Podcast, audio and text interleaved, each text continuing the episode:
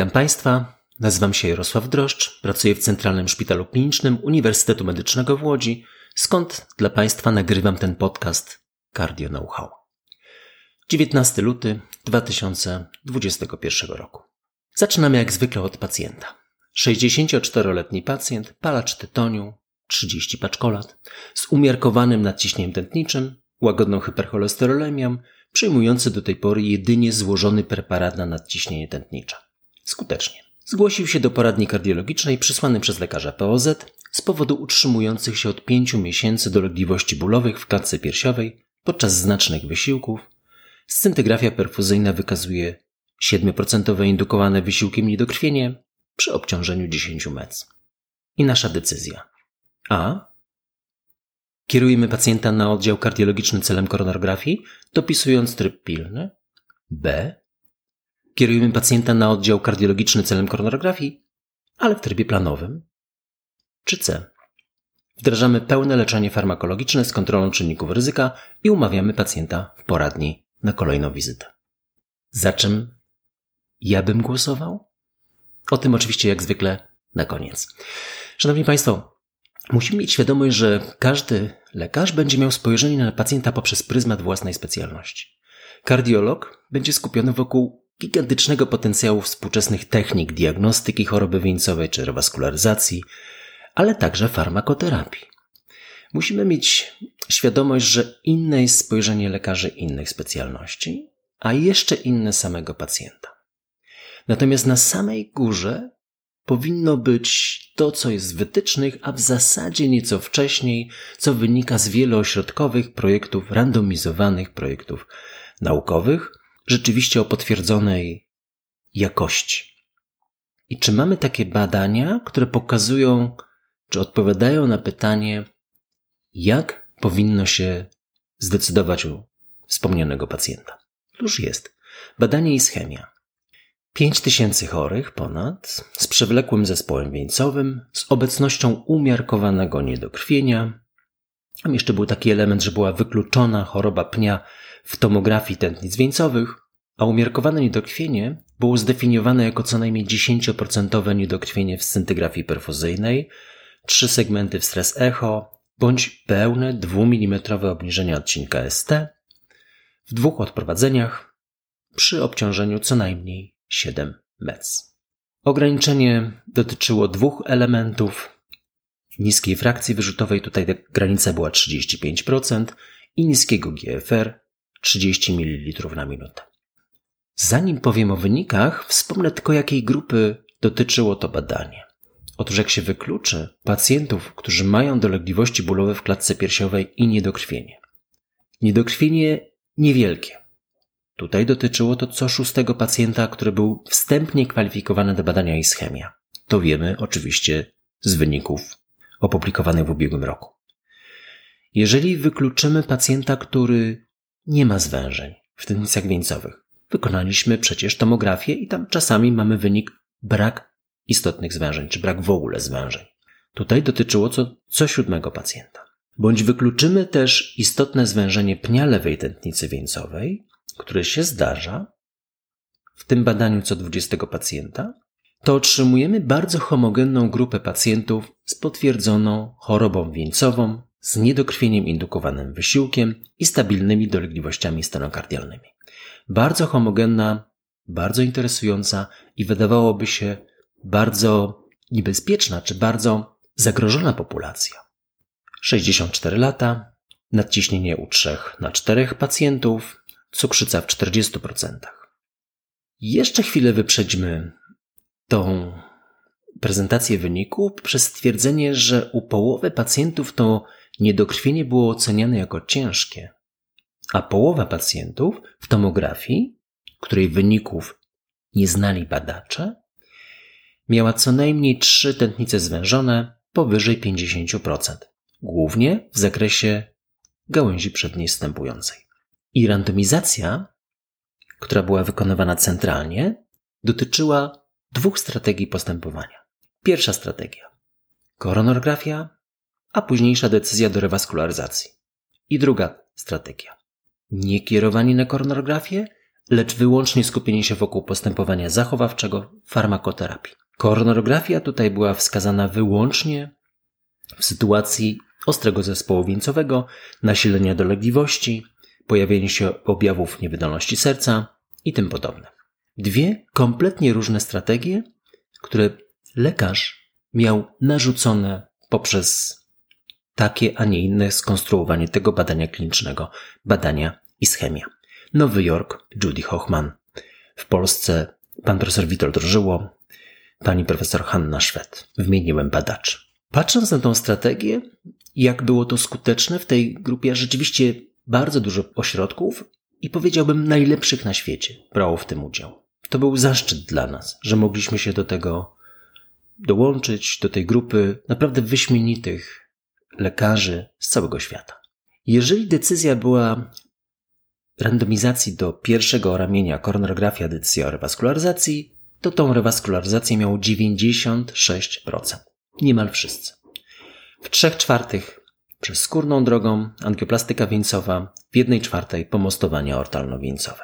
Natomiast w tej grupie drugiej postępowania zachowawczego aż u 3/4 nie było konieczności koronarografii i późniejszej rewaskularyzacji, ponieważ leczenie farmakologiczne całkowicie wystarczało i nie było konieczności wdrażania diagnostyki inwazyjnej. Nie było zawału serca i wielu innych powikłań, które wymieniłem wcześniej. I do tego momentu, jakby się chwilę zastanowić, to większość lekarzy chyba by powiedziała, że jednak przy niedokrwieniu koronarografia, rewaskularyzacja jest możliwa i zasadna. A sama prezentacja wyników odbywała się w przepięknej scenerii Union League of Philadelphia, 1865 rok budowy wspaniałego wiktoriańskiego budynku, który był utworzony przez takie stowarzyszenie patriotyczne wspierające politykę Abrahama Lincolna, a dziś jest prywatnym klubem tylko dla członków. Znamy koszty dość wysokie włączenia się w tą grupę. I w tym momencie wszyscy nabrali powietrza, i pierwsze przeźrocze z prezentacją dwóch krzywych przeżycia, które się niemal idealnie na siebie nakładają. Krzywa przeżycia czy krzywa złożonego punktu końcowego pacjentów w strategii pierwszej z koronarografią, rewaskularyzacją i strategii drugiej postępowania zachowawczego. Drobne różnice na początku, drobne różnice na końcu, żadnej istotności statystycznej. I w obrębie każdej z kategorii zawały, udary, krwawienia, hospitalizacje, niewydolność serca, nagłe zatrzymanie krążenia niezakończone zgonem, zgon. Żadnych różnic statystycznych. Patrząc numerycznie, ta grupa pierwsza postępowania z koronarografią i rewaskularyzacją oceniana do 6 miesiąca miała 2 zawały więcej. Były to zawały okołozabiegowe, coś normalnego, badaliśmy troponinę po każdym zabiegu. Oceniana po 4 latach cała grupa miała 2 zawały więcej, te spontaniczne, które pojawiły się oczywiście w 3., 4. roku później, po randomizacji. Żadnych różnic statystycznie, 2 zawały wcześniej w grupie interwencyjnej, 2 zawały później więcej, na 100 osób w grupie zachowawczej. Żadnych różnic. Trochę rozczarowania w naszej grupie, aczkolwiek spodziewaliśmy się, że współczesne leczenie farmakologiczne jest tak samo dobre, jak interwencyjne sposoby leczenia, jeżeli scenariusz kliniczny jest przewlekłym zespołem wieńcowym. I to jest chyba najważniejsze, co można było, a właściwie trzeba było powiedzieć na ten temat jako podsumowanie. Ale jest jeszcze coś ważnego, co wynika z tego badania. Zwróćcie Państwo uwagę, że analizując populację i rokowanie, mamy w 4-letniej obserwacji śmiertelność 6,4–6,5%. Co to oznacza? To oznacza, że to jest bardzo korzystna charakterystyka pod kątem rokowania. Współczesne leczenie interwencyjne bądź farmakologiczne oczywiście interwencyjne wsparte farmakoterapią, jest niezwykle skutecznym sposobem leczenia przewlekłego zespołu wieńcowego, a ta grupa pacjentów to nie jest przy tej niekorzystnej charakterystyce klinicznej, choroba wieńcowa, czynniki ryzyka, niedokrwienie, nie jest to grupa obciążona. No, porównajmy to z czymś. Niewydolność serca ma 10 razy większą śmiertelność. 4-5-letnią, w granicach 50%, znacie Państwo te dane. I na koniec z opisu badania jeszcze jedna rzecz. Skąd pochodzili pacjenci? Rzeczywiście, wspomniałem, najlepsze ośrodki z całego świata. Częściowo z oddziałów. To nie było takie proste. Jeśli pacjent już trafił do oddziału, do kliniki z przewlekłym zespołem wieńcowym, większość lekarzy wykonuje koronarografię, jako że powodem przyjęcia do szpitala jest konieczność wykonania koronarografii. To była trudniejsza strategia włączania pacjentów do badania ischemia. Łatwiej było w poradni, kiedy mamy pacjenta z zewnątrz, mający pewną charakterystykę i dopiero opracowujemy strategię. I wówczas pacjent wyrażał zgodę. Mieliśmy takich pacjentów bardzo dużo. Wyrażał zgodę do takiej czy innej koncepcji leczenia. W badaniu ischemia jest oczywiście rodzaj randomizacji.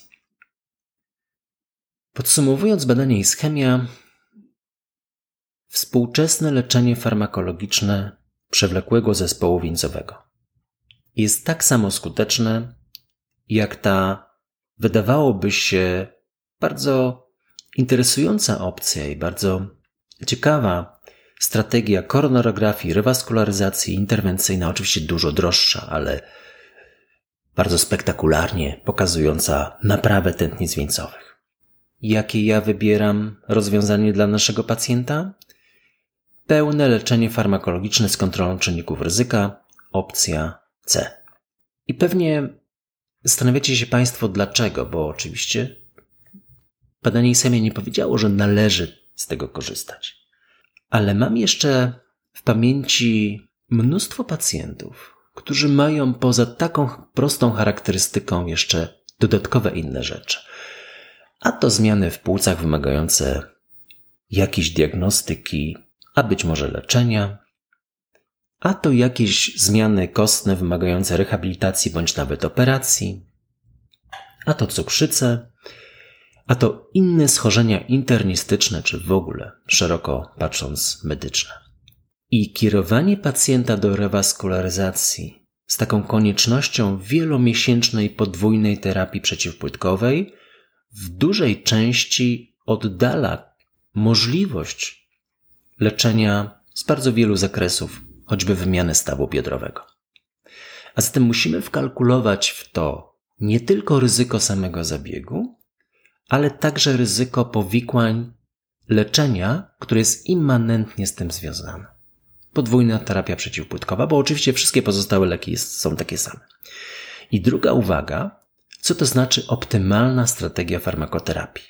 Po pierwsze, kwas acetylosalicylowy, no tu Państwo wiecie, 75 mg, w niektórych krajach 100. Po drugie, statyna. Mówiliśmy, czy będziemy mówić o tym, jak to jest ważne. Państwo macie tą świadomość. Statyna tak, aby LDL był poniżej 70 w tym badaniu, bo to badanie trwało już jakiś czas.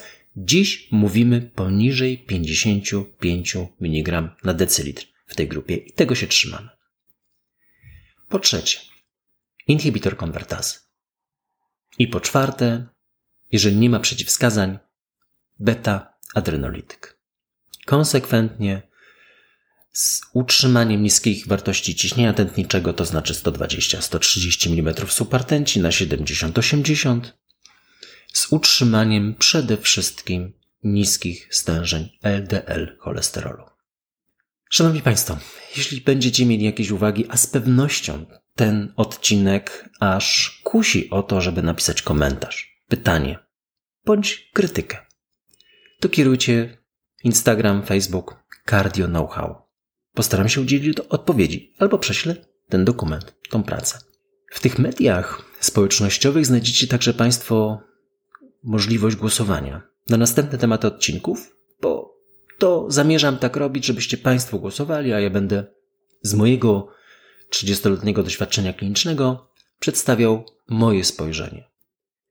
I koniecznie najlepsze, ale z pewnością, z pełną wiedzą na temat współczesnych wytycznych czy badań staram się być na bieżąco, ale także poprzez moją ciężką pracę kliniczną. I bardzo będę Państwu wdzięczny za promocję tego podcastu. Dziękuję bardzo.